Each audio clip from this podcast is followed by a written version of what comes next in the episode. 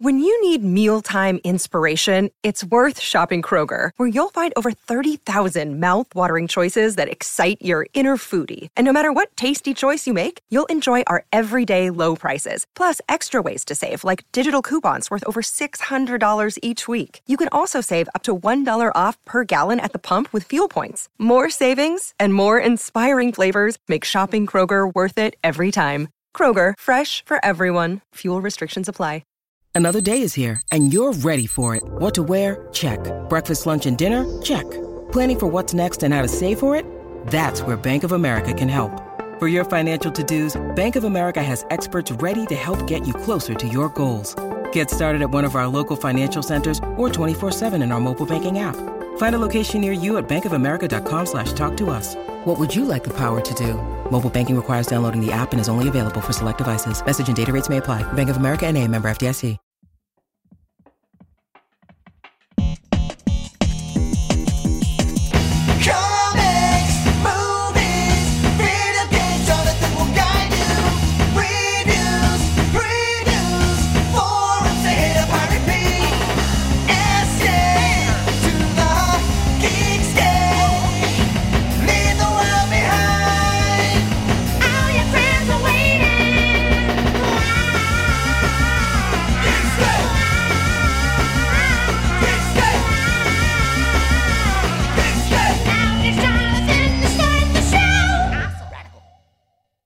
Hey Geekscapists, I'm here with my good friend John Schnepp, and we're going to be giving you the best movies of 2013, at least our favorite movies of 2013, in a very special kind of Geekscape where we wrap up 2013 and talk about uh, what at the multiplexes were our favorite films of 2013.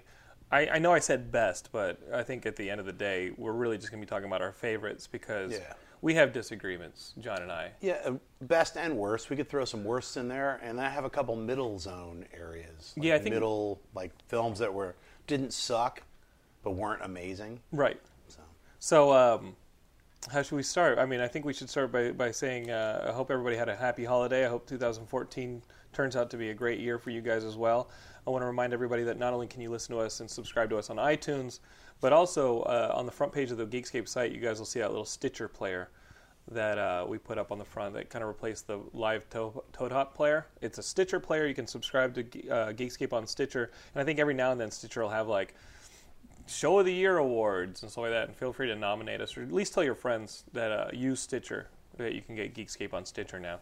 Uh, and that you you that's been around for a little bit that we've been on Stitcher, but now it's on the front page of the site. Moving forward, stitch it up. so we yeah, stitch it up, stitch it up. Um, so here we are at the end of the year. We've seen almost everything.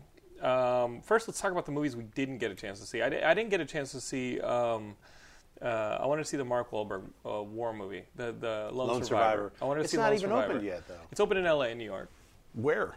Uh, exactly. No, no. I was just at uh, uh, the Cineplex yesterday, last night, and it wasn't playing. I got invited to a Universal screening. I didn't get a chance to go, but I heard it's awesome. Um, I didn't see her yet. I tried to see it last night. I saw but it was her. Jam packed. um, what else did I not see? I haven't seen Saving Mr. Banks. I saw Saving Mr. Banks. I think between us, we've seen pretty much everything. Yeah, pretty much everything. I mean, everything. All sixteen thousand movies that came out this year. Right. We've seen them. Not And really, but we've potentially seen, some that have Yeah. opened next year, Yeah. And maybe some for 2012 that we just didn't get to until Yes. now. So look, a couple layovers. So, um, John, you've got your notes. Let's get right to it. All right. What are some of your favorite movies of 2013? Are these in any order? Well, I did like a top twenty-four or so. but Okay. you know, it's like to say what one is number one. Right. I, always think that's my top one first film ever of all of 2013. I- I'll just say yeah, I've got I've got to put I've got to put mine together. Right. Um, because it's on the uh, it's on the Geekscape site. right. Uh, we're, we're doing like all our top tens. Um, sorry, I just got an iPhone and I don't know how to how to silence it. You And can use a you know hammer, dude. Yeah, that, that, that's from Denver. I'm pretty sure it's uh, Dock of the Dead related. Right. But um, okay, so uh, if you guys are listening to this, our best of the li- our best of 2013 in video games and co- and uh, movies is up on the website this week. So check that out. And I think my list will ultimately be up there. So I, I will. I will. Fi- what you're about to hear, I will. I will have turned into a top five or ten. But you have a top twenty-four Yeah, or top 23. I don't know. in like amorphous order. Yeah, I mean Okay. the, the top, the, my top five. I haven't really decided like what what order they are, but I'll just say Twelve Years a Slave, Place Beyond the Pines, This Is the End, Hunger Games, Catching Fire, Star Trek Into Darkness. Okay, so this is the end. Yeah. Is in your top five, and that was a movie that like I, I have to write down notes because I forget that I see movies, even though I enjoyed them. You know, and this is the end is one of those movies that I didn't expect to enjoy nearly as much as I did. I expect to really be entertained, and I love all those guys. Right. Uh, I worry that, that that this era in comedy is shi we're shifting out of it. Uh huh.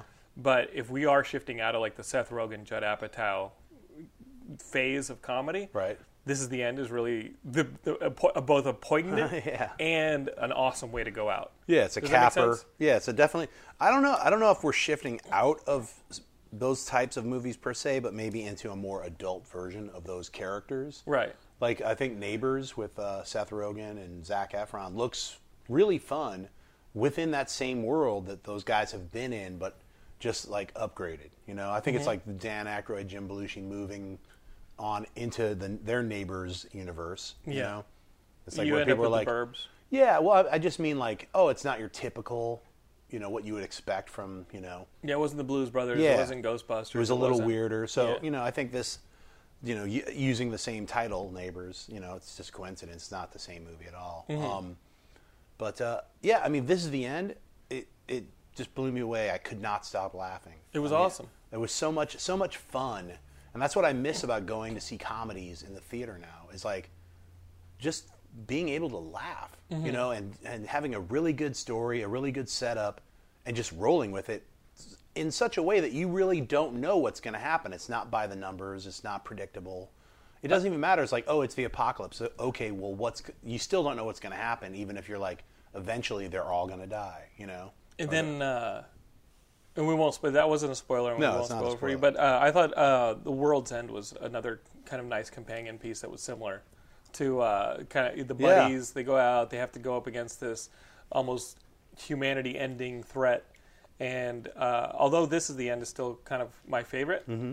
I would put the World's End kind of in there as enjoyable, fun, hilarious. I thought I thought out of all the performances in any of them, those two movies, I Right. thought Simon Pegg did a really great job in that one of kind of being. I mean, he's really a, a, a, the the character's redemption in the World's End is actually a really great performance. It is, but you know what? I found, you know, I've only seen it once, Mm-hmm. but I, you know, I don't want to say Shaun of the Dead, Shaun of the Dead, but I'm going to say Shaun of the Dead because that movie, it's just originality, it's it's incredible humor. It just it's so hard to beat even by its own filmmakers and, and Right. actors that they were fighting that with Hot Fuzz, and you're like, I can't help but compare it. It's better than most other films in that Mm-hmm. in categories of comedy that I love, but it's so I'm always comparing, unfortunately, like Edgar Wright's own movies to himself. Right. So he's he's almost in his own category within my own mind. I'm like, wow, I can't wait. I really can't wait to see Ant Man because I think one of the reasons I'm excited about it is it will push him out of that category of Well, I thought uh, Scott Pilgrim pushed him out of that too. eh, The Cornetto, the Cornetto movies are kind of the ones you're comparing. Yeah, but Scott Pilgrim I was still being compared because Really? of, to Spaced, just the way his fi- S- Edgar Wright is a very unique filmmaker, and I could tell when I see one of his movies right off the bat just by the way he uses shots, the way he edits, the way he composes scenes, the way his characters all talk to each other. You know, I mean, he's an incredibly talented guy. I just Uh, with those two films, The World's End and This Is the End, since they were so similar storyline wise, I just had a lot more fun with Yeah. This Is the End. Uh, I think it was also because there was so much pressure on The World's End being the end of the Cornetto trilogy. And this and Right. that. It's like they're they're not even a trilogy. They're loosely connected by some kind of ice cream, you know, brand. I don't. I hate when people call Yeah. it a trilogy. It's like they're not a Uh, fucking well, the, trilogy. the box set is, Yeah, is really the, the, box fucking set comes with a fucking piece of shitty fucking Cornetto paper. That's the- there that's you go. Here's your trilogy. Fuck off. It's not a. Tri- I mean, it's like it's because those guys all work together. That's the only. What if they work uh, on a fourth movie together? Is it a trilogy? Is it a quadrilogy? Ah, I What about um? You mentioned a movie in your top five that I'd forgotten about as well, but I really enjoyed it. Was uh, and I enjoyed it despite the fact that it has like a really weird act structure. Yeah. it's almost in Place. Beyond the Pines. Place Beyond the Pines was great. Yeah. and I think people overlooked Place Beyond the Pines because the movie he did before it, you know, was Blue tough, Valentine, Blue yeah. Valentine was tough to follow, and because the, the the Ryan Gosling movie before it was Mm-hmm. Drive, and people were like, oh, it's it's it's um, mysterious, you know, Right. it- It's a mysterious. Gosling movie. It's going to be like Drive. Yeah. Couldn't have been different. Yeah, more different totally, than Drive. completely different than all those films. It, it's like it's, It was awesome. It's an incredible. You know what? It reminded and it's told in two halves, and I didn't know that going in. Three. uh, three halves, Yeah. three parts, and Yeah, I didn't know that going in. It's really got this this weird structure to it, and it's not like a third act where you're like, oh, you're following one protagonist through three acts. It's literally almost like three short films. Yeah, that are all tied together. It's awesome. and woven together amazingly well. You know what? It's funny. I didn't know that it was a triptych, so I don't think that's a spoiler for people who haven't seen it. I saw it like, well, I can't remember. I can't remember how I missed seeing this film. So we saw it on video, and I was just astonished after after the film ended. I, I could not believe how well done this film was and how mm-hmm. amazingly it's like a super long film. It's two hours and forty minutes, but I didn't notice it. I was was Right. enthralled by the storytelling and the story itself and how they wove everybody together into this uh, really kind of sad tale. But yeah, it was just so well done. There was moments of it that felt. I mean, Twin Peaks isn't the right or Lynchian. Not really. you're talking about structure in the way that it has a scope. Yeah, it's not like you know all of a sudden a, a, a weird dwarf shows up and they go into a red room. It wasn't that kind of lynching. It was more so just this, you know, this this feeling of being in this kind of a town and, and different people's stories of being trapped. Mm-hmm. So That's a good way to put it. No, that, that the movie definitely has this tone about it that is a character in and of itself. Yeah. and that's really the consistency in the movie is that you you're spending time with this. I mean, it's like you're hanging out in a drain that is circling. Yeah. And you are trying to fight against these characters. and you want things to happen for You those want characters. them, yeah. e- even the ones who are criminals. Yeah. You want them to rise above everything that's around them, their surroundings, and uh, and slowly things are just circling the drain, and you can't stop watching.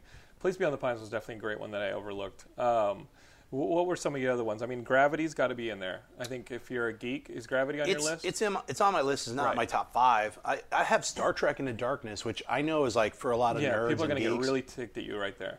Well, you know, sorry, man. Fuck them. because I thought it was a really entertaining, fun film, and a lot of my Star Trek friends were really upset that they were like, "I can't believe they used, they flipped it and had Spock yelling Khan," and Yeah. you know, they felt it was like That kind of fan baiting. it was not only fan baiting, but they they were really angered by the fact that JJ took words and scenes from one of the favorite Star Trek movies, Star Trek II: Wrath of Khan. And the, the scene from number three where they have Yeah. the, the glass and they're, Yeah. they're on the air side of the different airlock.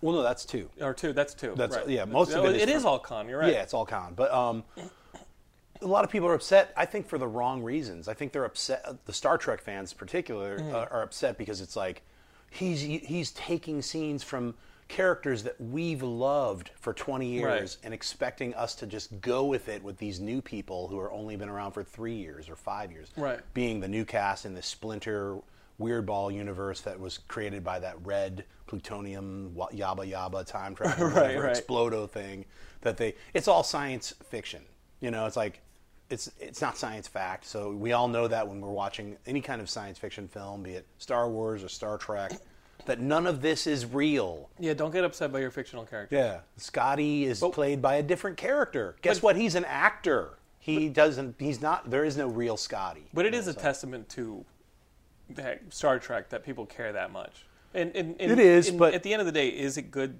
storytelling that you have uh, some of these logic loopholes? Like if you if you can all of a sudden do things like warp drive across the universe, right how does that not change? no one the gets entire angry Shape of, yeah, I mean, no one gets angry with dil- dilithium crystals which aren't Right. real but hey here's i'll definitely i'll admit star trek into darkness isn't the greatest movie in the world it's got a ton of bizarre horrible storytelling devices that are kind of almost kind of take it into really bad cinema where it's like hey let's let's inject that fluid from khan into a tribble and look it's immortal bam kirk is alive at the very end sorry it's a spoiler if you haven't seen star Right. trek into darkness you probably shouldn't be listening. you shouldn't to be. Yeah, this is a top. You know, this is a countdown of movies that you should have seen.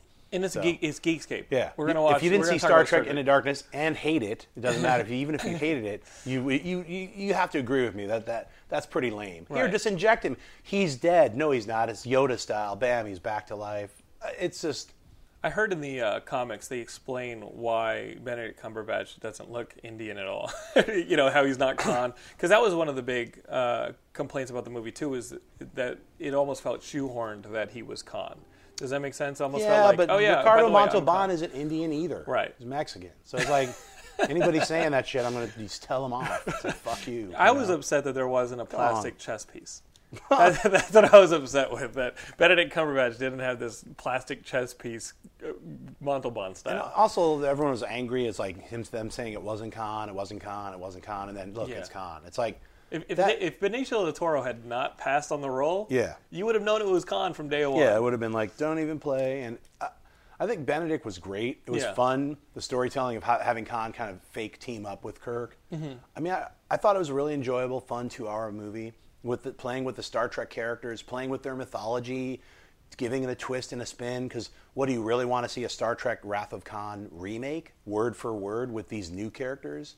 Isn't it better to play with the mythology and, and say, hey, these certain things happen in this new timeline, but you know, certain things are going to bound to repeat themselves. You know, there's it's it's playing with the act of storytelling. You know, the the, the hero's journey. The, you know, all these different things that people love to quote with you know Star Wars and Campbell. But hey, Yeah. it's also within Star Trek because J.J. Abrams basically took the original Star Wars movie and placed Star Trek directly over it, and that was the new Star Trek movie. Yeah. You know, I mean, Kirk was on Tatooine and he joined the rebellion.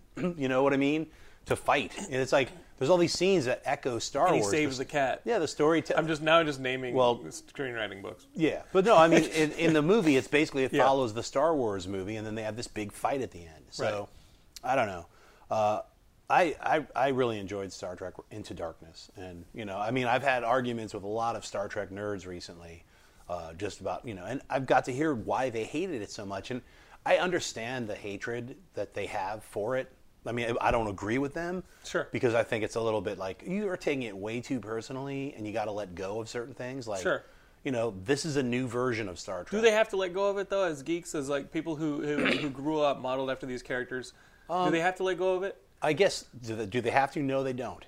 But do I have to agree with them just because they're so ardent and they're like they're not honoring the 25 year version of these characters? It's like no, it's it's a brand new version. Right. So I don't have that that same feeling.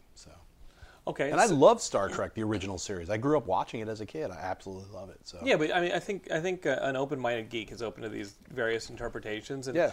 at the end of the day, it's just not my Yeah, version. you, you, can't know? get too sweaty about it. And, You know, and really, the people do. example of the Yeah. last two years and, is when we talk about Amazing Spider-Man and how crushed I was watching Amazing Spider-Man. You enjoyed Amazing Yeah. Spider-Man, and uh, and you know I'm going to be there on day one for Amazing Spider-Man two. It's these are versions. You know, it's like it's like I don't stop reading comics because I bought a bad comic. right. It's that artist and that writer's interpretation. So Star Trek Two in these uh, in the J.J. Abrams era of Star Trek definitely runs into uh, what we loved about the characters and new interpretations. We got to be open to it, just like the Ang Lee Hulk. It's not going to be unmade. You know That you can't take and of, Hulk and of dogs course, I'm- I'm, talking to the man doing uh, the Death of Superman Lives. Speaking of interpretation, so Right. what else? What else you got on the um, on the docket there? Uh, Twelve Years a Slave. and that was and I've, I've I've had chances to watch this movie, Right. And it's almost like my emotional. Uh, I, I almost don't have the emotional ability to see this movie. It It'll seems- crush you. It'll it's crush going me. to crush. If you're Yeah. if you're somebody who is in the least bit human, you Yeah. will be crushed by this movie. It's Yeah. like I've talked to some people who are like, "Uh, I don't really, uh, didn't get move me emotionally. I'm like, I always knew you were a robot. Yeah, You my know, emotional Android re- over here. You know, it's like I have been discovered. You I know, think, I think I'm fairly cognizant of my emotional reservoir, and it's just not at the point where I can see that movie yet. Well, I think every It'll American, every American owes it to themselves to see this movie. sure. I'm not as some kind of weird like cultural class. Made by a thing. British man. Yeah, I'm just saying it's a it's a it's a movie about the, you know how humans treat each other. Sure. it's not just an American thing. It's you know, and it's disgusting in the fact that it's true Mm-hmm. that this happened to not only to this man, he was one of the lucky ones to actually escape and get his freedom back. Ninety nine percent of every other slave just got, hey, you used to be free, we stole you, now you die a slave in a horrible, horrible life condition. It's crushing when you realize that this actually happened, and it still happens nowadays in other countries. Sure. That we turn a blind eye to, you know. But Did you see uh, Captain Phillips? I did not get a So chance to see it. Captain Phillips uh, did a really good job early on because obviously uh, you're you're in the movie and you're watching Tom Hanks and you love Tom Hanks, Right. Uh, and he's pla Captain Phillips, and you know from the news stories that the Somali pirates and for the trailers that the Somali pirates are going to take him hostage Right. in his boat and so that. They did a great job in this Somali uh, sort of you know village of having these warlords run in and say, listen we have guns pointed at you. You guys better get out in those boats and start bringing in some ships as hostage, you know, a trade, or else we're going to kill you. And it's almost the the mod, what you're talking about, the, the modern slavery that the, some of these people are doing to themselves on the Somali coast, or Right. maybe in di- different parts of the country of the world. You've got this kind of stuff going on. Um, and Captain Phillips did a great job of not completely demonizing the bad guys, but saying, "Listen, it's these guys were between a rock and a hard place. They did what they had to do, and it's just that messed up part of the world." Yeah, I think 12 Years a Slave, it, it really just showed you like people who uh, had slaves, who had slaves, were, uh, were, were very uh, weak Right. in a certain sense because they, they, they, were, they allowed themselves to think about another person as a piece of property. And a lot of it, they, a lot of, in the, at least in this movie, they showed people obviously having fun with the fact of being able to torture another human being. Right. So it's sort of like, well, you're acknowledging that this person is a person, but you're also not acknowledging them as a human being. They're mm-hmm. your property. So it's like all of the characters in it are guilty in different forms. I mean, the you know the people who are living in the free land are not. You know. Right. So it's just kind of a condemnation of the South in a certain sense. So, you know. Uh, and to, to talk about Captain Phillips, I, it didn't. I don't think it's at that level. Right. It was obviously like a financial thing with Captain Phillips. It was basically like this is how messed up this country is, and this is how they make money. You know, basically pirating and sucking off these ships that, that pass by their. You know, obvi- yeah, I don't- I don't think it was. Uh, I don't think these people had choices. Right. The people who were running the, the running the, the game, they didn't have these kind of choices. That's just how messed up their situation is. In, 10, in 12 Years a Slave, they had a choice, and they made their finances. I mean, is that true? I mean, do you think the South had a choice in whether or not? I mean, obviously, Yeah. But I mean, but but their but their economy was wrecked when they threw up slavery. Mm-hmm. In their in the, the effects of that, you can still see in rural areas of the Yeah. South now. Was that a choice? It was it was it was Or, uh, forced finan- upon it was yeah. forced upon them, but I mean the choice to free the slaves. I think their choice in like in fighting to be able to Sure. still have slaves was just financial. You know, it was Mm-hmm. Yeah. like we don't have to pay for these workers. And does the movie get into the? I mean, that, that's a pretty complex situation, where It doesn't get so much into Right. the politics of uh, the money. It gets more involved in the, the more horrible human element of uh, abuse and uh, owning someone. Mm-hmm. Right. So it's like that's even worse than the money aspect. You know. So it gets really into that psychology of it, which is horrible. But you know, it's important to know this happened only a few hundred years ago. one hundred. Yeah. I mean, um, what? What? Okay, so did you see Rush?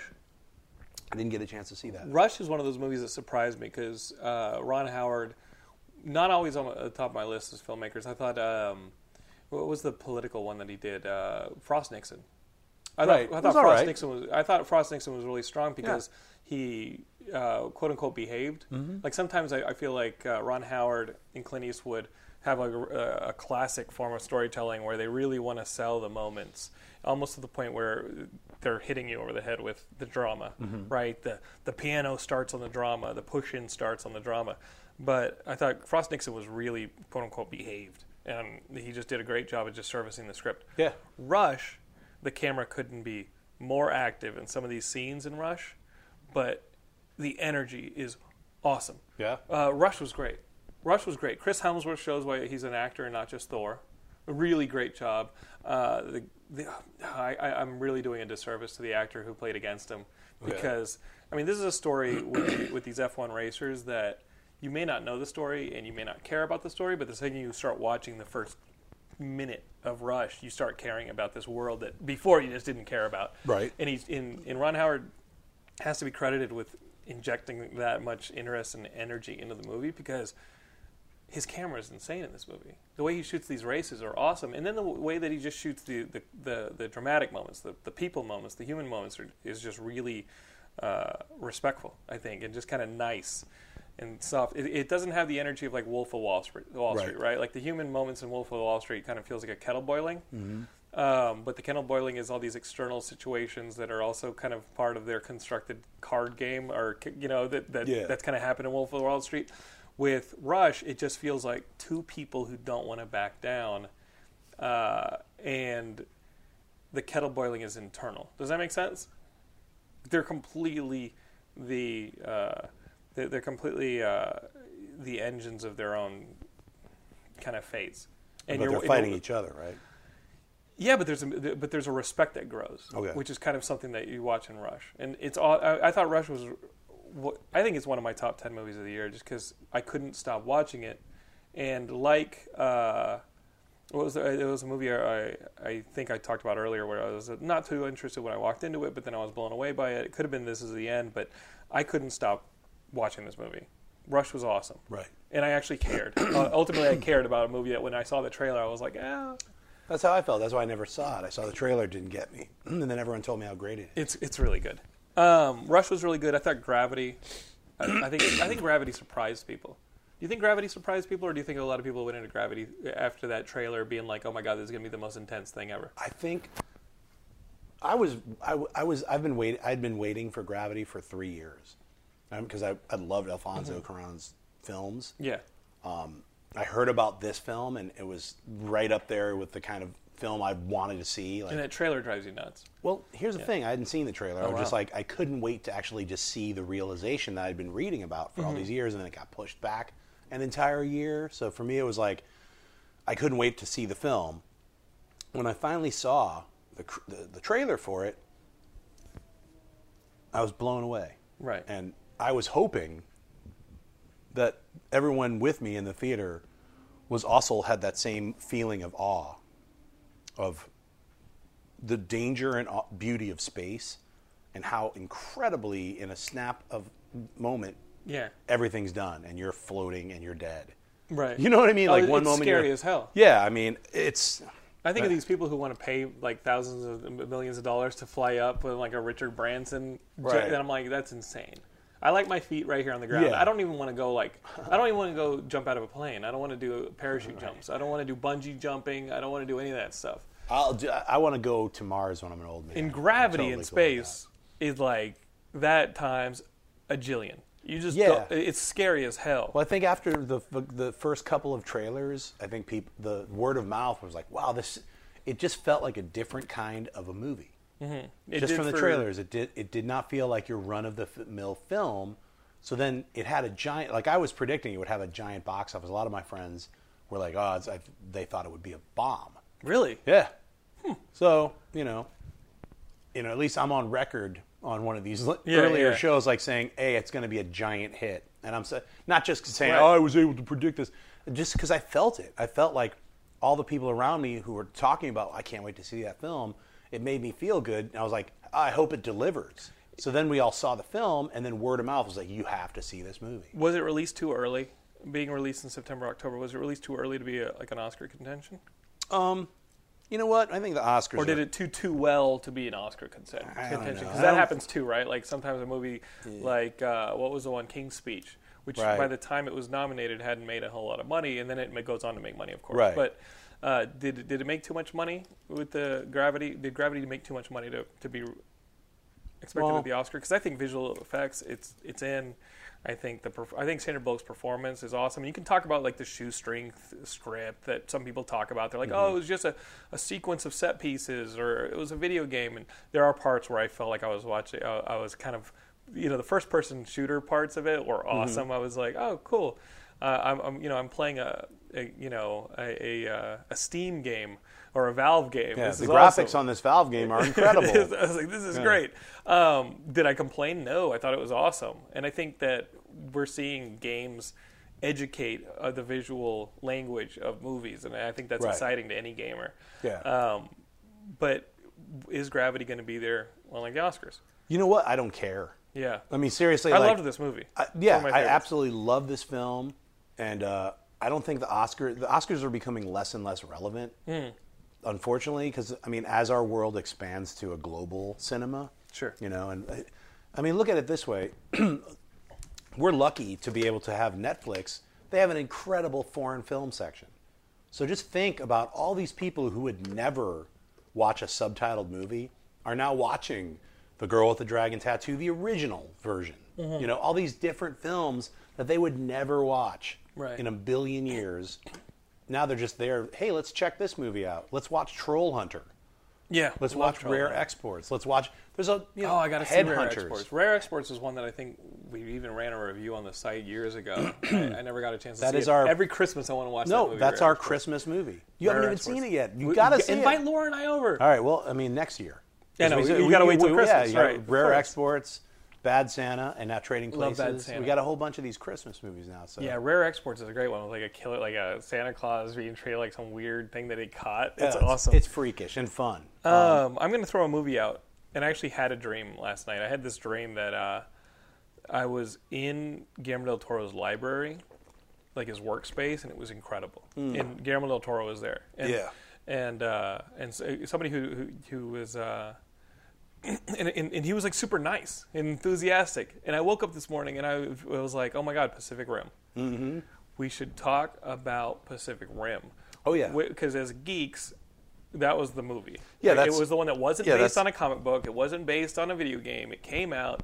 It was a brand new. You can argue it was a brand new IP. There's a, obviously a lot of anime influence. There's a lot of obviously the Toho Sure. monster influence. Where does Pacific Rim land in this? Looking back on 2013, My top ten. top ten. Oh yeah. Yeah, I think any geek I mean, it's like has to put it. somewhere yeah, in it's top it's 10. in possibly in my top five because you know there's a real loose order of, of movies, but I loved that movie. uh, I saw it in the theater three Right. times, and that movie, Guillermo del Toro took me back to being five years old Mm-hmm. for this one sequence. When I was a little kid, I, I watched every Gamera and Godzilla movie that was on TV whenever they were on Mm-hmm. because I love those films, and I I couldn't put my finger on why it affected me so much as a kid until I saw that one scene. In the middle of Pacific Rim, I think it's the second big boss fight kind of. Would they use the boat like a baseball bat? It's yeah, it's when he's fighting that creature and it it gets it opens its wings. Yeah. It opens its wings and grabs the the the Jaeger and flies him through across buildings and up into space. Yeah. And then he gets that giant sword and cuts it. Uh, that to me, just talking about it, the hair on my hand, I, I'm feeling goosebumps. And you can always criticize the script and be like, "Oh, why didn't he pull the sword earlier?" Doesn't Da-da-da-da. matter. But, but it doesn't matter. Yeah. Guillermo del Toro tells you it doesn't No, I'm matter. saying when that he hits a building and you see like the little what is it? The funny little uh, what are the little weights that go back and forth? Oh yeah, the little chunk, Ching, chunk, yeah, like- it like- zooms like- in on that. Like Guillermo yeah. del Toro is telling you guys, have fun at this Yeah. movie because if you overthink everything in this movie, you're not putting yourself in the mindset I want you to be in, which is those mindset that we all had when we were ten and we were Right. watching those Gamera and Godzilla marathons or Rodan and Exactly. you know Ultraman. That's what, that's that what I'm saying. That moment that I was talking about Mm-hmm. to me was worth all of the entire film. Any little plot holes or whatever to Right. transport me back to that feeling of of jubilation and excitement and like I can't believe how awesome this is. And in the theater that I, when I was seeing this, like I said, when he's up in outer space, I don't remember doing this, but I was I guess some people were with me were like you yelled out like you know fuck yes you know, something like that. yeah. But I wasn't the only one because everyone in the audience, like a bunch of other people, were like, "Yeah!" like screaming out this moment because it was a moment.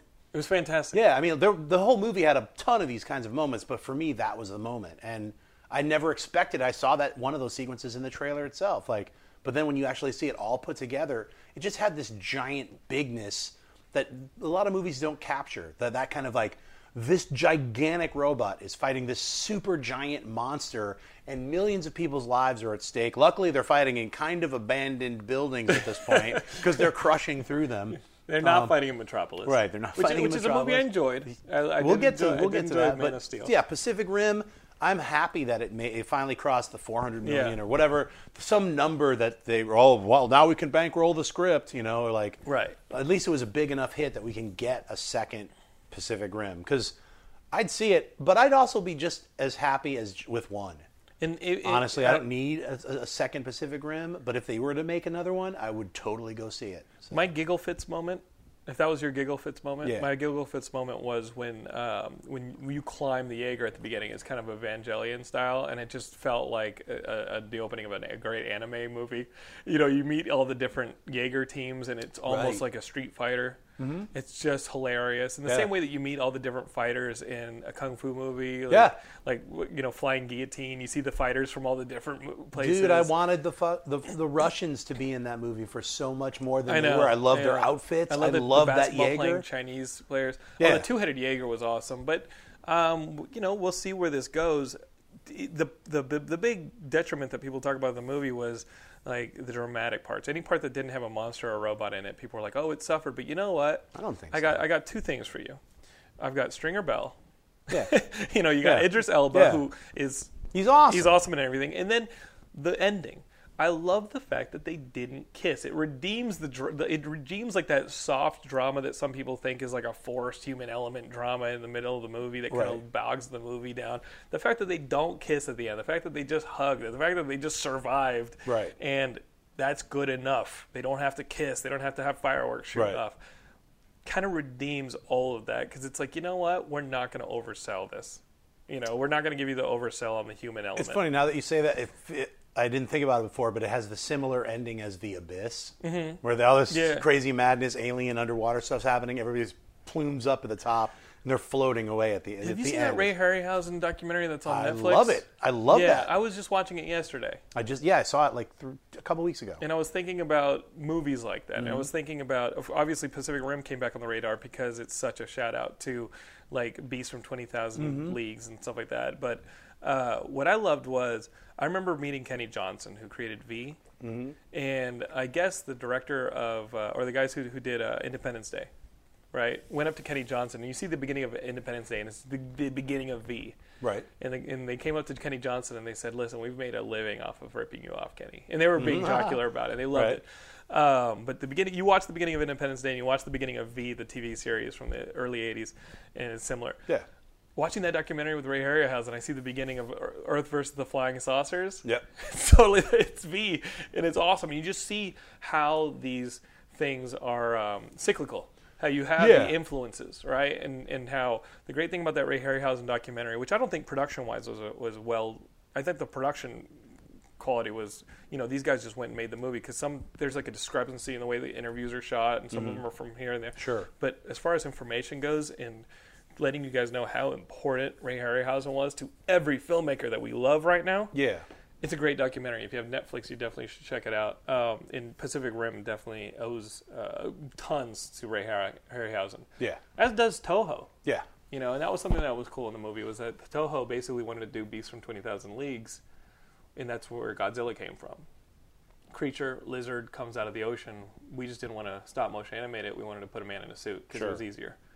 You know. Get those giant legs. Um, so so we got Pacific Rim. That's got to be on any geek list. Yeah, you just made had mentioned Man of Steel. Let's talk Man about of Man of Steel. Steel. That's in my top ten.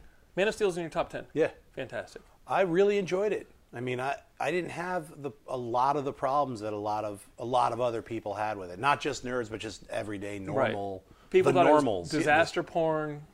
It gets the Yeah. criticism of disaster porn. It, says, uh, "I want my Superman to be hopeful." Let, let's let's be very straight with this, okay? Because this is what I say to people who are like, "Oh, I want my Superman hopeful," because those are the same people that two years ago were saying how much they love Batman, mm-hmm. and all you guys could talk about for 20 years since Tim Burton put it on the screen was how great Batman is and how you love Batman. And then Superman comes out with his Superman Returns, and yes, that movie wasn't that great, but that mm-hmm. movie was hopeful. Mm-hmm. And nobody liked it. I didn't like it. It's just about it. it No, it's good movie. hopeful but really Right, boring. really boring, boring. hopeful. Yeah, Who you don't want- you don't want boring Yeah. hopeful. I don't want to fall asleep while Um, watching Superman, which is what happened. Here, you, here you have a Superman movie where they literally use the word hope as the S, Mm. His symbol, yeah. and you still don't think you got a hopeful Superman. And I do. You guys, Batman educated this Superman, and you still don't like it. You know Well, what I for, mean? for the people who are com- extra complainos out there, yeah. I want my Superman hopeful. I want my He's Superman got to be the big blue Boy Scout. He's gonna. It's like, look, you know, You just told Warner Brothers for 20 Yeah. years you didn't want that. Yeah, I mean that's that's the thing though. Is like when Superman Returns came out and it didn't flop.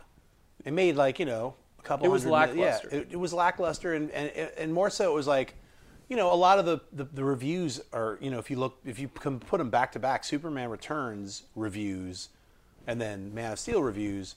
Superman Returns, the critics liked it better, Right. but you know, No, so I what? enjoyed the I mean, uh, size of Man of Steel. Man of Steel. liked- If you just just watch That's what Man of Krypton Steel, looks like in the comics. just the superhero fight scenes. I mean, and com- compare those fight scenes to any other fight scene ever filmed with superheroes. You're not. I I recently just like a couple days ago, somebody had compiled them all on YouTube, and I was like watching something, and then you know YouTube is like, "Do you want to watch these other 20 videos?" And I was Right. like, "Oh, Super Man of Steel fight scenes." It was like five minutes. I watched it. It was like a compilation of all the fight, the best of fi- the moments so well choreographed, and w- because of our technology nowadays, you can do stuff that you just could not possibly do in, say, Superman 2 when he was fighting the original Or Superman uh, Phantom 4 Zone Nuclear villains. Man. Any of that stuff. It, Solar this- Man, whatever. Yeah, Nuclear Man Nuclear with Man. Gene Hackman's Yeah. voice, Superman, whatever. This movie was incredible. Just alone, just for the fight scenes alone. And That's what superheroes look like when they fight. yeah, they're smashing things. And here's the other complaint that a lot of people had with the you know the ending with you know obviously a lot of people dying in Metropolis. They're not fixating and showing somebody with a stumped, bloody Right. hand like Superman. How dare you let my hand get cut off or or dead body smashed everywhere. Um, you know that stuff is happening. You know, there's definitely you know that Loss peop- of life. Yeah. Um, The gravity machine is what's killing a lot of people. And you see the gravity machine, yeah. you hear the people going, ah, Yeah. on that gravity Yeah. machine. But it's his second fight. And and he's only been Superman for like four days. He just put the outfit on and learned how to fly, and they arrest his ass. Remember that? They're Right. like he's jumping around like the greatest American hero and smashing into mountains. Right. Finally learns how to fly, and they're like, "Uh, yeah, can you come over here into the desert area? Like we're we're giving you up. Earth is giving you up." Right. Basically, like when he comes home to visit his mom, he's like, "Hey, hey, so what's what, what's this? You know, remember he's just become Yeah. Superman, gets the suit, learns about his Kryptonian heritage, Yeah. throws this weird suit on, flies, goes to you know his foster mom, you know, to surrender your Kryptonian. Right. He surrenders. Literally, the, I guess it's probably the next day. Yeah, he's been Superman for Gets choked yeah. out by Zod. Zod's inside of his head, and Superman disappears in a mountain of skulls. Right. You know, I'm going to I terraform this that whole visual. planet. It's a cool awesome, visual. yeah. You know, for me, it's like some of the some of those that scene in particular could I felt could have had more of an emotional impact if it was shot in a different way. Mm-hmm. Right. That's the only problem that I've I've oh, one of the only problems I've had with Zack Snyder is his ability to emotionally connect with the audience. Mm-hmm. His his shooting style is so commercial and hey, I'm putting this distance. be- distance, yeah. There's a distance there. So even those moments that you only hey, we only have two minutes and it's it's Zod and Superman inside Superman's mind, Kal El's mind, where Zod is addressing him and saying, "You're a Kryptonian like me. I'm go- I need that codex, that skull with all the little you know gene moments in it of our of our whole history to rebuild it here. You know, are you with us or not? This this kind of thing. But it, Superman seeing, oh, it's the death of everything I've grown up with. I'm, I can't allow that. The, that moment should have had more emotional mm-hmm. impact. But you know, those shortcomings aside, I thought it was a really fun and a great science fiction film. Like that, you're on Krypton for 25 minutes in the beginning, and you're seeing this entire. It looks culture. like the 1970s, 1980s. It looks like the John Byrne Krypton. Oh yeah, it's so cool. It's like a John Byrne Krypton mixed with some moments of like some Frazetta crazy heavy metal. You know, just it had this really cool look to it, and I'm glad it wasn't all like Crystals and stalactites and, crystals yeah. and stuff. They just went this whole other way, which is exciting. And Mm-hmm. I don't know. I, I, it kind of bums me out sometimes when people are so hard. You know, when they're like, "Yeah, man, it's steel, me, me, me, me. and it's like, why don't you shut the fuck up? You know, I was like, Best superhero movie. Sorry. Was that the best comic book movie of the year? Um, you Because know, I, I think you enjoyed Iron Man 3. I did. You know, And, upon and, and further Thor reflection, 2 is kind of fun. I, I thought Thor two was really Thor fun. two was fantastic. Yeah, yeah. Thor two was so much fun. That's in my top ten. But you would you say that Man of Steel is the best superhero movie of the year? Um, because I said me- Dread was my favorite comic book movie of the year Yeah, but last that's not. year. The, yeah, that's yeah. But that's, last comic book year. movie. Yeah. For and, me, and that beat out favorite, Avengers in my year. my favorite comic book movie of this year, as far as being of as far as total enjoyment, is Thor: Yeah. The Dark World. Yeah. It beats out Man of Steel. Wow. I thought I, I love the humor in that movie. That was the Th- thing that, that that was the, my favorite part That's of that why it movie was does. humor. I mean, honestly, because Man of Steel didn't have that many laugh moments. In Right. fact, there might be one by mistake where it was like Perry. Uh, that, actually, that's my uh, my my big criticism of the Man of Steel is the ending. Mm-hmm. The last like half the hour. wink, wink. Yeah. No, it was the it was where he's fighting that world engine and flies to the other side of the planet and fights that tentacled, you know, Yeah. Kryptonian thing. That that one became boring. Mm-hmm. And while he was doing that, you had Perry White trying to rescue some girl. The intern, Yeah. who they still don't give a job to. At They the kept cross-cutting that, and to me, that was like 15 minutes that wasn't necessary. Right. And it got tiring. And so by the time that Superman was going to fight Zod, I was tired, Mm-hmm. and I didn't want to. I was like CG'd out, so to speak. I was like, I just saw like 15 minutes of Superman fighting some kind of tentacles and this other stuff that really he could have just flown through it and gone to the other side of the planet. You know, and let's get on with that. All right, you just blew, blew up that one machine. Well, it had kryptonite at its core, so I don't know what you wanted, man. It was terraforming kryptonite, so Yeah. he can't just fly into it. It's it's like He it- did, though. Why don't you just run into a gas cloud? No, but he did. Yeah, no, but it's Ulti- poison to him. I know, but ultimately, that's And you would do that, but it would did- hurt you. He, if he did that and didn't have to fight these tentacle things, I'm just saying, make it two minutes. Don't make it 15 minutes and cross cut it with some weak ass characters that you didn't didn't build up enough for me to even care about. You know what I mean? It was like that to me got me like, okay, what's going on now? So then, 15 minutes later, when he finally shows up to fight Zod, I was a little tired. That's all. I know he's a star, Laurence Fishburne. You got to get those moments in there.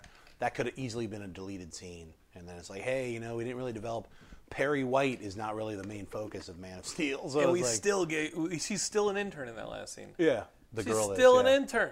So you know, th- those are a few, like, you know, little a few things. But um, another one of my uh, But Thor two was your favorite comic book. movie. Yeah, Thor two really above above Man of Steel to me at least delivered on those comic book aspects that I Mm-hmm. wanted to see in a Thor movie because Thor was one of my favorite characters. Uh, growing up as a kid in the '80s, the Walt Simonson run with Thor, where they introduced Malekith as this Yeah. villain.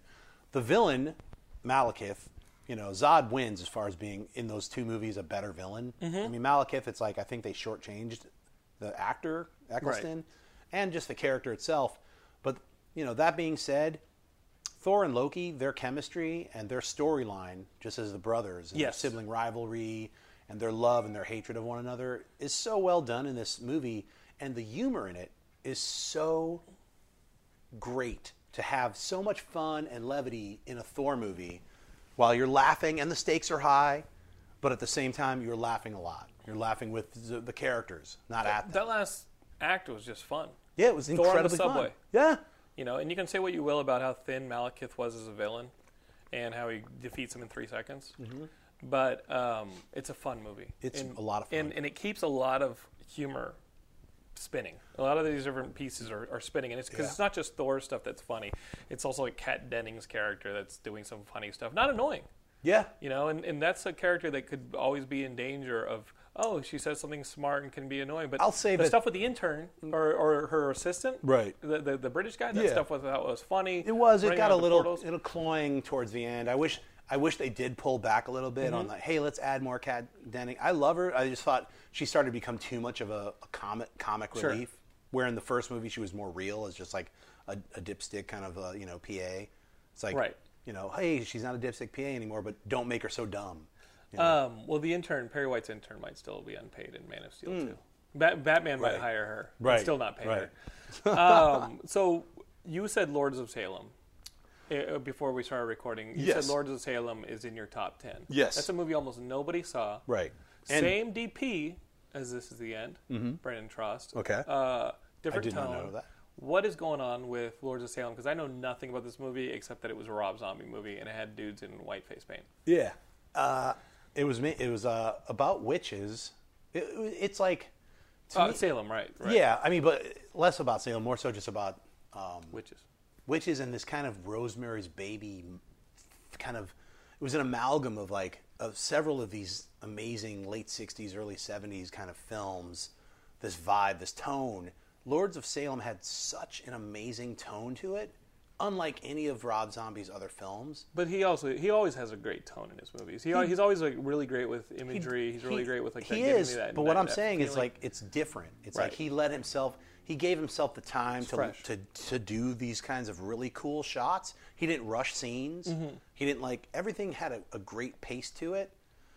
And and here's the thing: a lot of critic. Uh, I read a lot of criticism of the movie before I ever saw it. A lot of people were like, "It's slow. It's boring. It doesn't make sense. Right. It's too psychotrop, you know, tropic at the Yeah. end. It's like."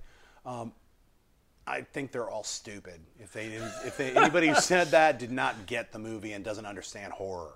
I mean, it's like it's like they understand horror on a very base kind of slasher film. And don't you want level. it different? You know what I mean? Like, like, like Come it on, was, for it's real, almost like, yeah, it was you almost do. like cock rock in the '80s. Like, you didn't want to. As much as I love, I grew up with the Freddy and Jason stuff. You didn't Right. want Freddy and Jason to continue, and you Correct. don't. You don't want found footage movies to Right. continue, and you don't want, you know, torture porn to Right. continue. You want different flavors of of genres. You know, when you go to a multiplex, you don't want just one different flavors of movie. Right. You want different flavors within the genres. Yeah, and, And that's what there's got to be a place for this. keeps those genres alive. Right. When you have different in, incarnations of these kinds of films. and Lords of Salem, you're saying was your favorite horror movie of the year.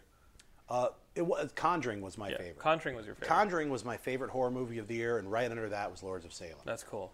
Um, yeah, I, anyone who hasn't seen Lords of Salem, give it a shot. Don't right expect, Yeah.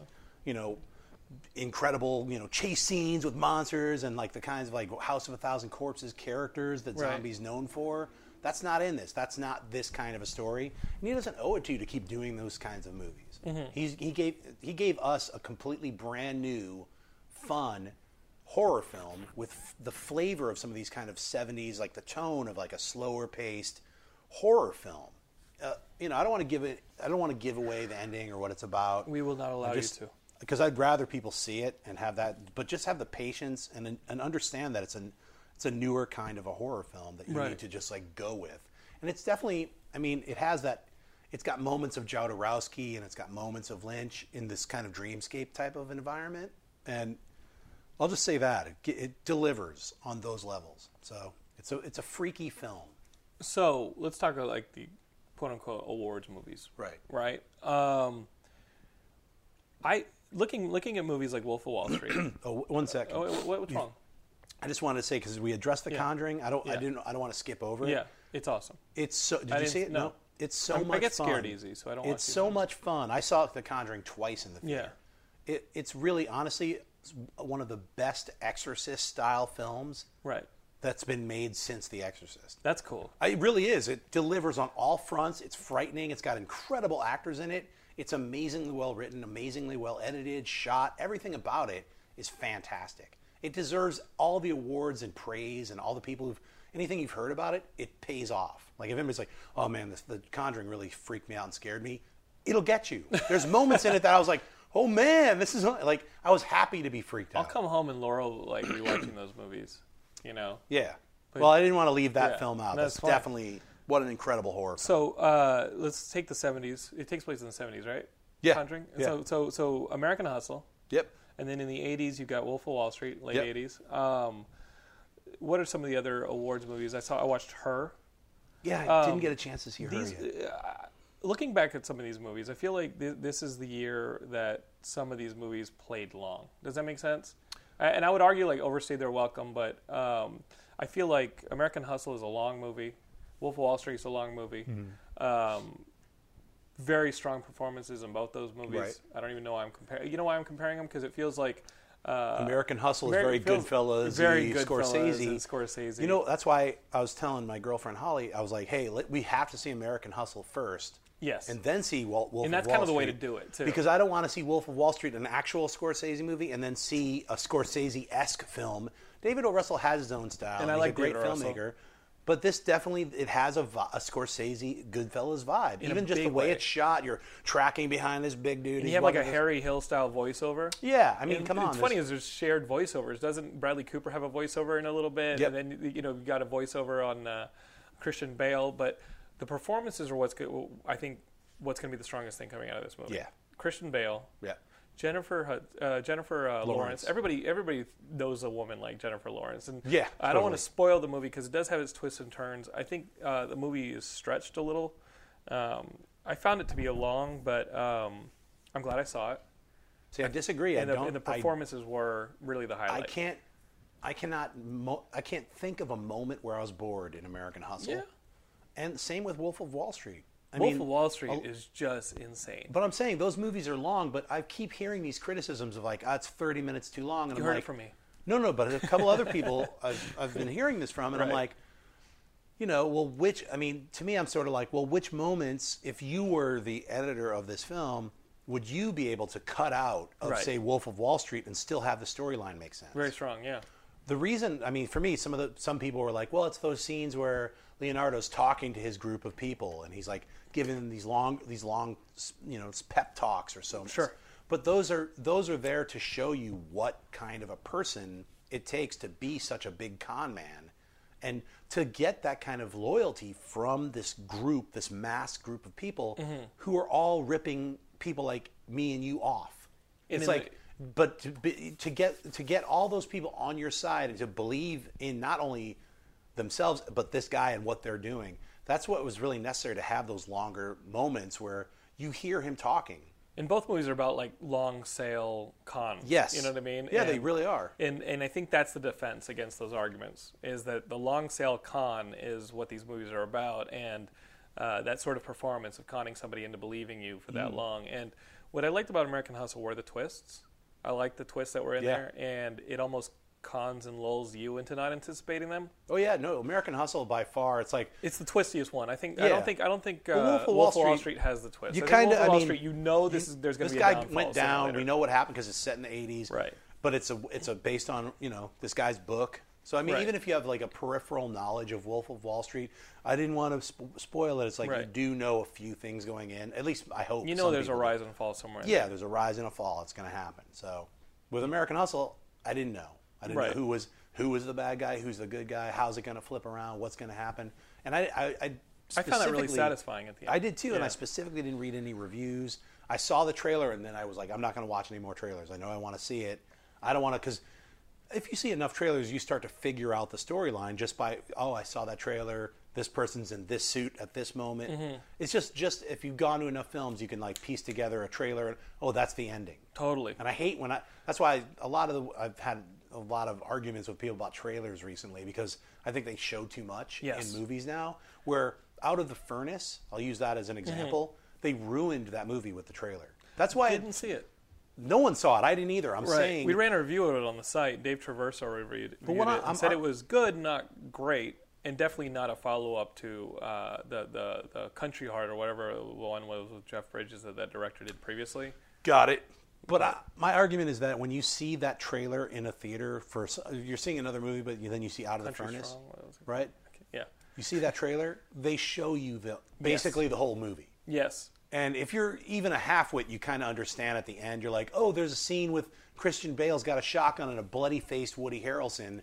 Hmm, I wonder when that scene happens. What about Prisoners? Did you see Prisoners? I did see Prisoners, and I really, really liked yeah. it. So did I. I think Prisoners is a movie that kind of might get forgotten in like the the the big talk about the movies we were just now talking Sure. about. And I didn't want to forget Prisoners because I think Hugh Jackman really showed why he is the man as far He's as such acting. a good actor. And I know we skipped the Wolverine, but I thought the Wolverine was enjoyable. Yeah, I really you know enjoyed what? the Wolverine. It was. It's in there? Not, it's not in my top. It's not even in my top twenty. and, and it won't be in your top twenty.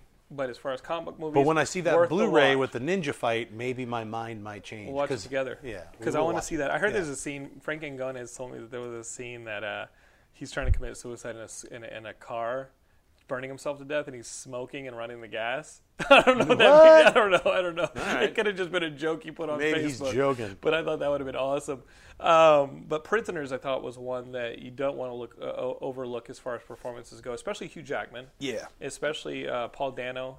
Yes. And, what a uh, creepy guy that and- he's cast so well that- in I- so many movies. And that's a mo- another movie that was there will be long. blood. and He's such a weirdo. Another you know? movie that was long, but another movie that didn't.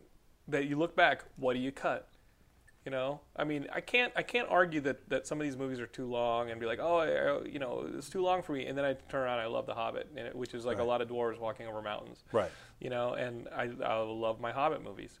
Uh, so I definitely see what your argument is. Um, was Wolf of Wall Street too excessive? Did you re- read the open letter to I the did. makers? I It- did. It was from one of, the, one of the daughters of the people who had been thrown in jail. who yeah, was part but of the con. Of course, I mean, but here's the thing: she has every right to have those feelings because her dad was part of things, it. yeah. and she grew up like she said. And I had ruined white, her life. I had the white Range Rover, and then now I was broke. It's like, yeah, she has every right to hate this movie, but at me, that has nothing to do with her or her life or or the film in general. Just as a, a movie going viewer, to see that film, and also Should I'll- I'll- Paramount pay the restitution? no, Okay, Not at all. Because because you know this guy Jordan, you know whatever in, in the um, who Leo plays in the movie hasn't pl- paid all the restitution to the victims of Correct. that he's conned. Should Paramount or should should uh, No. The, I mean, is the Jordan guy profiting and he's going to be selling books off? I of know, this? but he's legally bound to pay this stuff off. Right. So guess what? Next year, when he's like, "Hey, it looks like you made all this money off this stuff," now you have to, and it might Right, be, create right, right. another lawsuit. Right. However, it works out legally is how it's going to work out. Paramount has nothing to pay for. They're, ma- Mm-hmm. they're making a film. Scors- should Scorsese pay? Should Leonardo? No. They're making a film, and it's like it's up to the viewer to decide whether they love this character or not. I thought he was a Right. despicable bastard and, and a creep. true. It's like, yeah, sure. That he's my like, argument with the letter. Is I mean, like, it's like, look, Yeah. man, it's like uh, only a, a fucking asshole is going to think that guy's a great, amazing person at the end of the movie. Like, well, I want to take his class. Remember when they show him before he comes out for his class? Yeah. They show all the hump-like losers sitting in the audience. well, he talks to them directly. I know, but they have a long take before they Yes. before you see him. You just see all these lost people who go to these, you know, Seminars, yeah. Seminars. They're just like, huh, I need to make, I want to be rich, and all these like, you know, get rich quick schemes, which, as you know, they don't, they're not real. Right. So put tiny personal ads in the back. of Fuck you. It you know, reminded it's me when I sold on. Cutco knives in college. do you ever sell, do that stuff? Like I sold Cutco knives at college, That's and awesome. uh, I went to one of these seminars, and the guy was like, "All right, I want you guys to close your eyes and picture your perfect car." Wow. Do you want that car? You want that car? Who thinks they could sell ten thousand dollars worth of knives this week? Who thinks you know? It was like, and there were people around me just going, "Yeah, I'm Right. fired up!" And I'm sitting there looking around me like, I mean, I got to shoot this as a skit because I can do an impersonation of this Cutco salesman so You well. should. That let's is a do, good Let's do it as a skit. Yeah. The guy comes out and he's got his headpiece. He's like, "All right, guys, here we go. The future of cutlery." Like, I mean, I sat You're through part one. of it, I sat through one of these. He's like, I want you guys to close your eyes and uh-huh. picture your perfect house. And I'm looking around like I was in fucking Stepford. I'm looking around all these people, and they're they're freaking out. And I and I was like, what a pack of losers. And that's it. Well, it's sad though because not all of those people outside of that seminar are probably nice people And and, I have know great. people I'm just saying when Who the- think that this movie was the way to live a life? Like, man, it'd be so fucking awesome to be able to con people. And I'm like, I don't want to hang out with you again. It's you, a- yeah, you it's have a judgment Yeah, you have kind of a weird sensibility about like how you perceive life and how you think you should treat other people. It's sort of like, yeah, I mean, uh, that's the thing that's amazing to me is all these letters. Like, they're they're you know making this stuff look cool. It's like, look, if you've never done cocaine, I feel sorry for you Right. as an adult. If you just try it, it's not like I've never done You know, all right. Well, look, I'm just You going to feel say sorry for this. Uh, Can you just tell me what cocaine is like? It's like drinking a lot of coffee. It's, it's not the biggest fucking high. People always make these big, oh, dude, you got to try. And then you try a drug, and you're like, yeah, that's you know whatever. You know, I don't believe I like built it up. Built it up in my mind. Like It was my, such an my amazing sinuses, thing. but it was good. Yeah, it was fun. But I mean, here's the thing: is like you know these people are saying that these these films are are showing you know they're making this lifestyle like look really entertaining and stuff. Don't you see at the end of the movie all the people that you just saw having that fun for the couple of years that Are they destroyed. did are destroyed Yeah. and go to jail? Yeah, see and everyone movies as a turns on each other. tale that it Everyone, is, yeah. everyone turns on each other. No one's friends. They all backstab each other. It's like really that's fun. That's the kind of life you want. Mm-hmm. That's one thing Great. that I thought the open letter from the daughter, of one of the people involved, was uh, not giving the movie credit for was the morality tale that it. I think it. I think it obviously is that.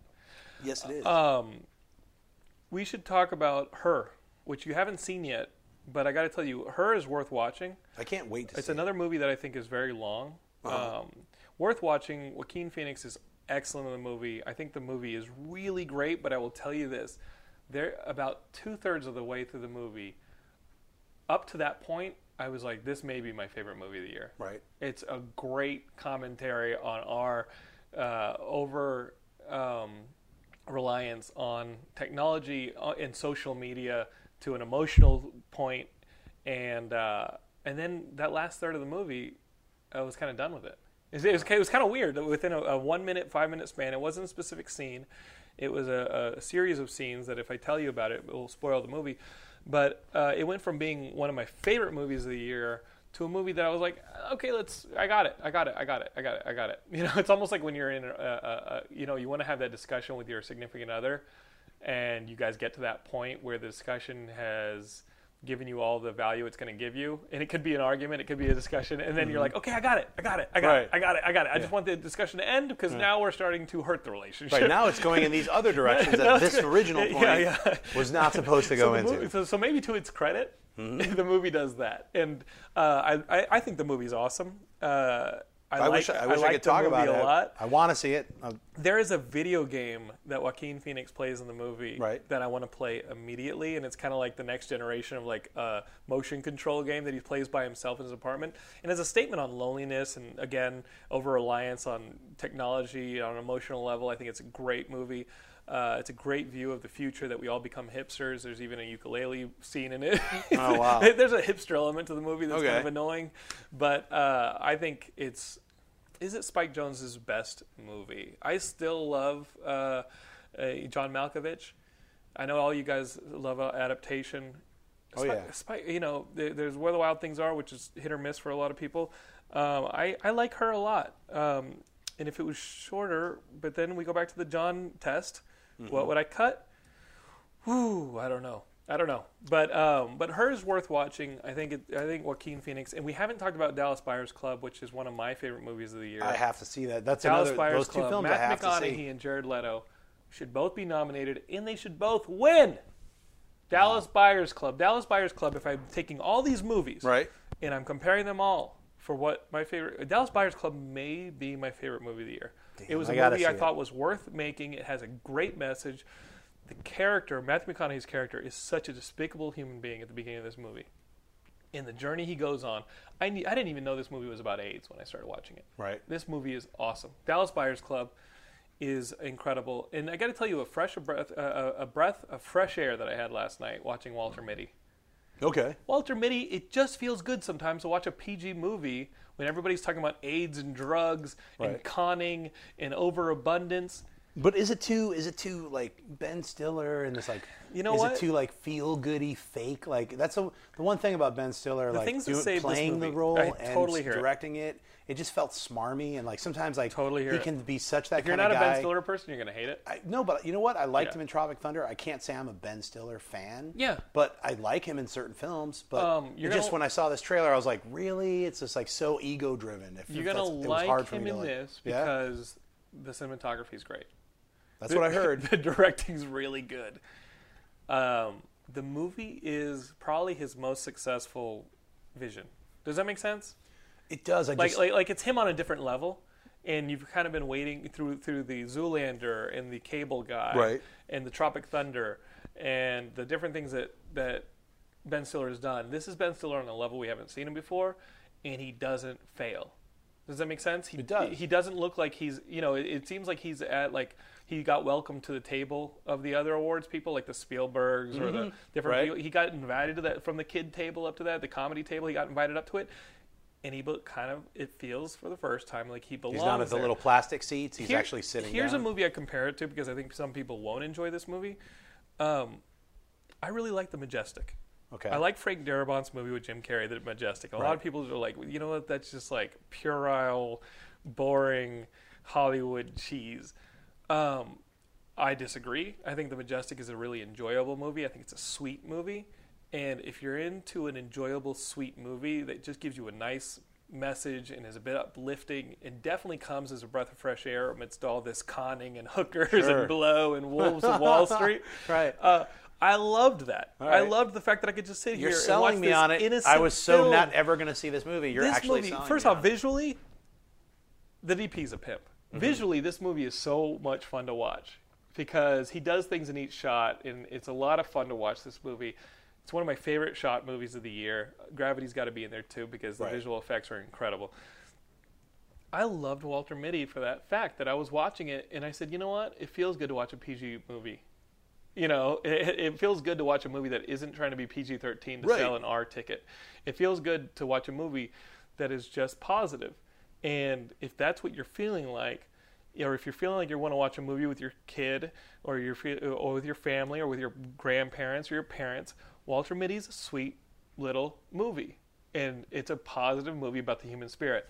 That's what I enjoyed about it. Well, let's move. Let's move on. Llewyn Davis. Did you see the Coen Didn't Brothers see it, movie? I didn't. did. I didn't Oh, see you it did? yet. I just wanted. to... I've heard both sides. I've heard both sides, so Yeah, let's heard- let's not get I've into that one.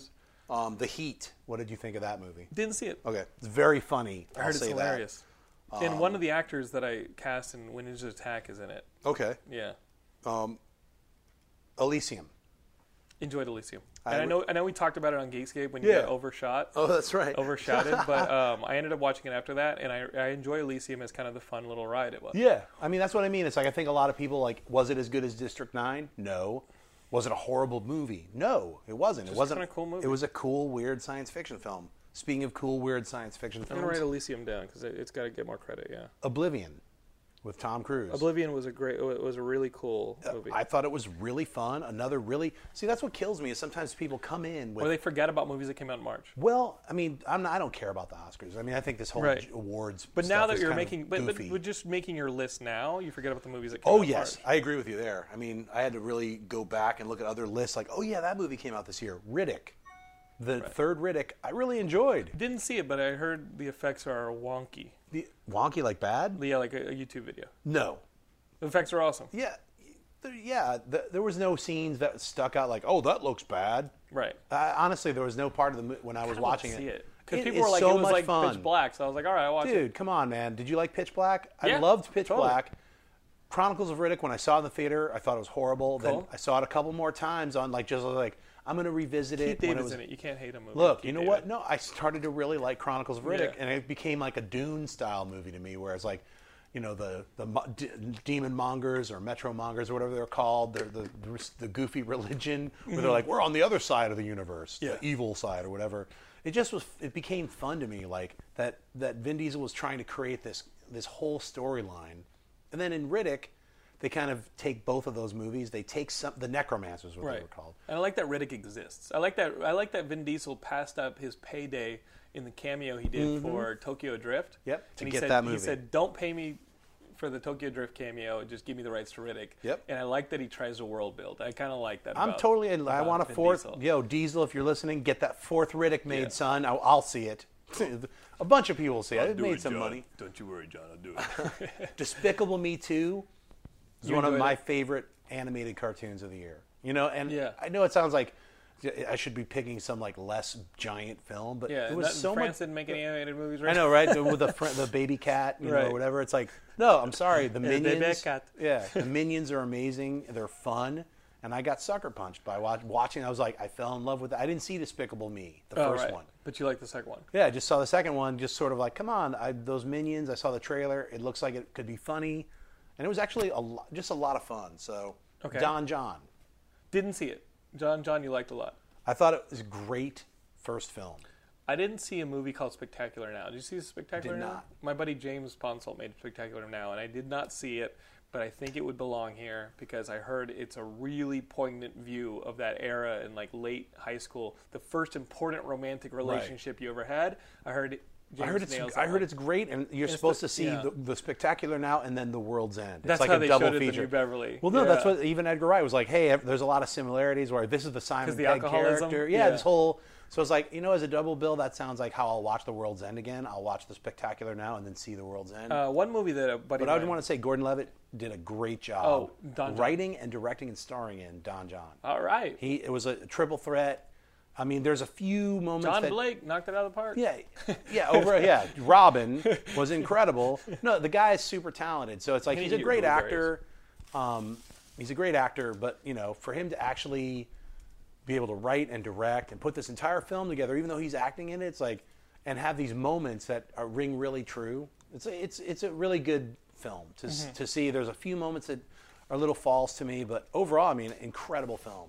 Uh, what about Blue Jasmine? Did you see that Woody Allen movie? Cate Blanchett. If you t- want to talk about Oscars and things like that, that's one of the movies that the Oscar people will probably overlook. And, we won't see her She should win. She should win the Oscar, even though the film itself you know, it, it's okay. It's an okay Woody Allen movie. It's not the you know, it's not a horrible Woody Allen movie where he was just knocking those out of the Right. park in the '90s. Then he hit a couple you know home runs with Match Point and some other films. This is one of those ones that's not like a, you know, I don't want to see it again.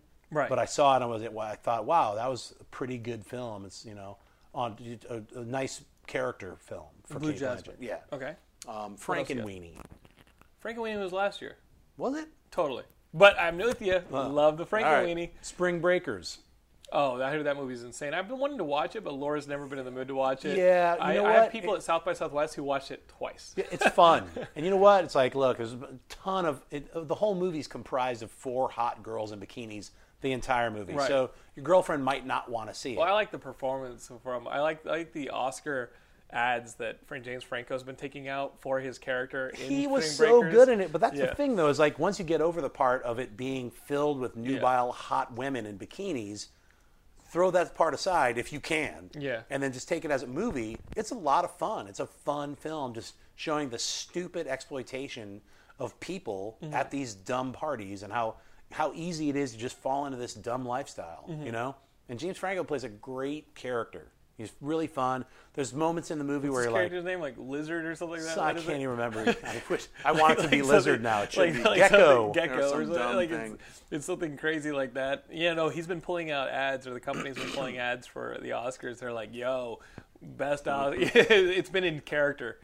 You know, like like Yeah, in- right. The, the ads are in character, like in his little like weird gangsta speak. Oh wait, here we They're go. Really funny. What you got? Kick Ass Two, Iron Man Three. really quick. I was like, I really love those movies? I, I love both of them. I love Kick Ass 2. I was surprised at how many people were like, Kick Ass 2 is really a disappointment. It's like if you watched Kick Ass and then you watched Kick Ass 2, they have very, they're very, they feel like they're of the same world, even Yes. though Nicolas Cage is not in the the second one. No, I, but that's not the important part. Yeah, Right. I think a lot of people are just like, it's missing some element. It must be Cage. It's like I don't felt, I didn't feel it was missing anything. I'm sorry, I'm bummed it didn't do as well at the box office. I would love to see a third one and Uh-huh. You'd finish like to it see out. it finish it out. Yeah, yeah, I, I, I I worried Kick-Ass was going to get his brain splattered at the last issue of the Kick-Ass 3 Right. comic. But Kick-Ass 2 was was all right. It had some funny moments. Um, Iron Man 3, I think we've talked about on the show. It is okay that you like it. We can remain friends. You and I can remain friends with Iron Man 2. Right. It didn't make Iron it. It's in my top twenty. It's not in my top ten though. I mean, uh No, at that point, our friendship would be over. what if I was like Iron Man Three is the best and I was movie I was ever? talking to somebody who's like, who you know, the defense with that movie. Some people have been like, but I like Shane Black movies. It's like, how is that? What, what, know, what, he's only made two other He's made films. two other like. I, but hey, look, I love Kiss Kiss Bang Bang. I love that film. Love I love the It's long awesome. Kiss Goodnight. That Yeah. he didn't direct, he wrote it. Right. It's great. He's written a lot of great stuff. Lethal Weapon. Yeah, I like some Yeah, of this he's stuff. a Last great Action, writer, Or, yeah. uh, not Last Action Hero. Uh, Last Boy Scout. Great. Yeah. Let's do it. So, Shane Black a go. Shane Black's great. I like him in Predator. Sure. yeah, but when you, when it gets to this, uh, I like You know, Shane Black Iron Man movies. It's like, 3 wait, well, yeah. what's your frame of reference? yeah, Iron Man Three is a really fun film. I really enjoyed it.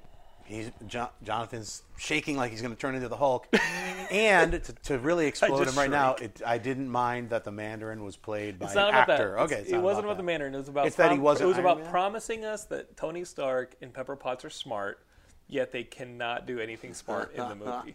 They can't even recognize another leader in their industry on a magazine sitting in their lobby when they run a trade show.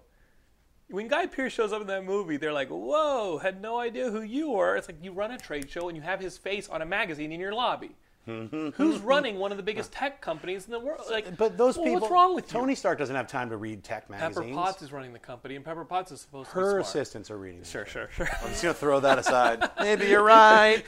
Um, hey, pause it for But, a but sec. just don't advertise that the characters are smart and then have them act silly. I was going to go into worst ten movies, but we don't have time. I got No, no. Let's uh, let's talk. Uh, I want to give a shout out to one of my favorite movies uh, for my friend uh, Marie Jamora. She she made this movie that premiered at Slamdance. You may never see this movie because Right. she says that her her seller has no idea how to sell the movie in the U.S. They might actually just make a U.S. remake of it, but it's called What Isn't There, and I thought that was the that movie is the I thought that out of all the people I've graduated film school with, some of them have gone off to make some really good movies, including uh, Jennifer Lee, who just made Frozen. Right. I, I didn't see Frozen, but I heard it's incredible. So happy for Jennifer. Um, What Isn't There was my favorite movie of any of the grads, my fellow grads. And- Nice. And Marie is awesome. It's, it, I mean, the, she shot it in the Philippines. She shot it in Manila. It takes place in the music like scene there. All these kids going to bands, and then and this person falls for uh, his first romance of all time. So uh, it's basically this this kid comes back home, and he meets a girl, and he's completely introverted. He's had some tragedy happen in his life. He's completely introverted. He ends up meeting a girl who brings him out of his shell. They spend some time, you know, that summer getting to know each other. And is it going to work out? Is it not going to work out? I have to have Marie on the show sooner or later to talk about this. Maybe one day it might actually see the light of day in the U.S. I, I can't even pronounce the Filipino uh, version of the movie uh, title, but it's called What Isn't There, and Marie did an amazing job doing it. Uh, another movie that I think came out the year prior, uh, at least at Sundance it did, but um, we had the filmmaker on the show, and that's why I watched it, was uh, Mark Webber, End of Love. I know when, he, when Mark Webber came on the show, I was talking about how great End of Love was. Um, I actually think it's great. I thought End of Love was really, really, really awesome, both performance and um, just a nice script. And I know they improvised a lot of the scenes in the movie, but uh, I thought it was a great story. I was like a single dad trying to make it in Hollywood. It was sort of semi autobiographical, maybe really autobiographical, but um, it'd be awesome to have Mark back on the show to talk about the next movie he's working on. Uh, I don't think it's out yet. I think it comes out this summer. So maybe this coming summer we'll have Mark back on the show to talk about it. But um, End of Love was definitely one of the movies that I thought should be seen. And definitely, hopefully, Marie, Marie's movie comes out soon. So uh, those are two indie, under the radar movies that I hope get seen by you, Geekscapists, sooner or later, uh, as you know 2014 rolls around. Well, um, yeah, you'll keep me. I want to see what isn't there now. So let, I let me know. when Maricia's going to have a screening. I know she. Should, I don't even know if she has a copy on her. I mean, that's how bad the distributor is. Like I've should just her. put get it on Vimeo, password protect it, and then she could share it with I a lot of people. Uh, That's well, the way to I don't. I, I literally don't even know if she has a copy on her person. Well, she she, Yeah, she like, should you know never what, have like, a copy. It yeah, should always be yeah. on Vimeo, and then you can be like, Um, "Let me see the movie." Well, do you have a computer? Yeah. Bam, it's no. I mean that's how Mark Webber gave me End of Love. Was he said they sent me like a Vimeo screener private link, and that was a good one too. Um, okay, so that's 2013. I don't think we nailed every movie. I don't think we No, covered not every even movie because there's like to. Saving Mr. Banks and stuff like that. that which was great. watch. It's a that's a Oh, fun it? family movie. I loved it. Okay. It's I- a, I mean, it's wanna it's not it. an Oscar contender for me, but it was a really fun film. Okay, so um, those are the movies we enjoyed, guys. If whatever we missed, whatever you enjoyed, if you have agreement, disagreement, definitely post, respond to us. John's on Twitter at John Schnepp. I'm on Twitter at Jonathan London. Geekscape, if you're on YouTube, Twitter, Facebook, we're all on there, and you can watch John on like AMC Movie Talk every day or every week. It's like I'm on every week, Monday, Wednesday, and Friday. Okay, and then uh, you can always watch us, uh, you know, at Geekscape. Listen to us on Geekscape. I'm working on a few things to uh, to bring Geekscape into, the, you know, a couple more places in the next year. So uh, I'm excited about all of it. Geekscape 2014. Yeah, the best place to keep up with it is Geekscape.net or Geekscape on face- Facebook or on Twitter. Following one of us on Twitter, uh, and again Stitcher. We're on Stitcher, so subscribe to us and share us. Hope you guys are doing well. Those are our 2013 uh, wrap ups, and man, what a woozy of an episode. I know. Ho- hope and we haven't guys heard the even, yeah, we, we just have other things we have to do. Otherwise, we would talk for another hour because I still have like, I didn't even go through like, like 10 more, 15 more movies You that we should have. for- post that in the body of the episode. Email that to me, and I'm going to put it in the body of the episode. Okay. All right. Uh, we'll see you guys next time. Bye. Later.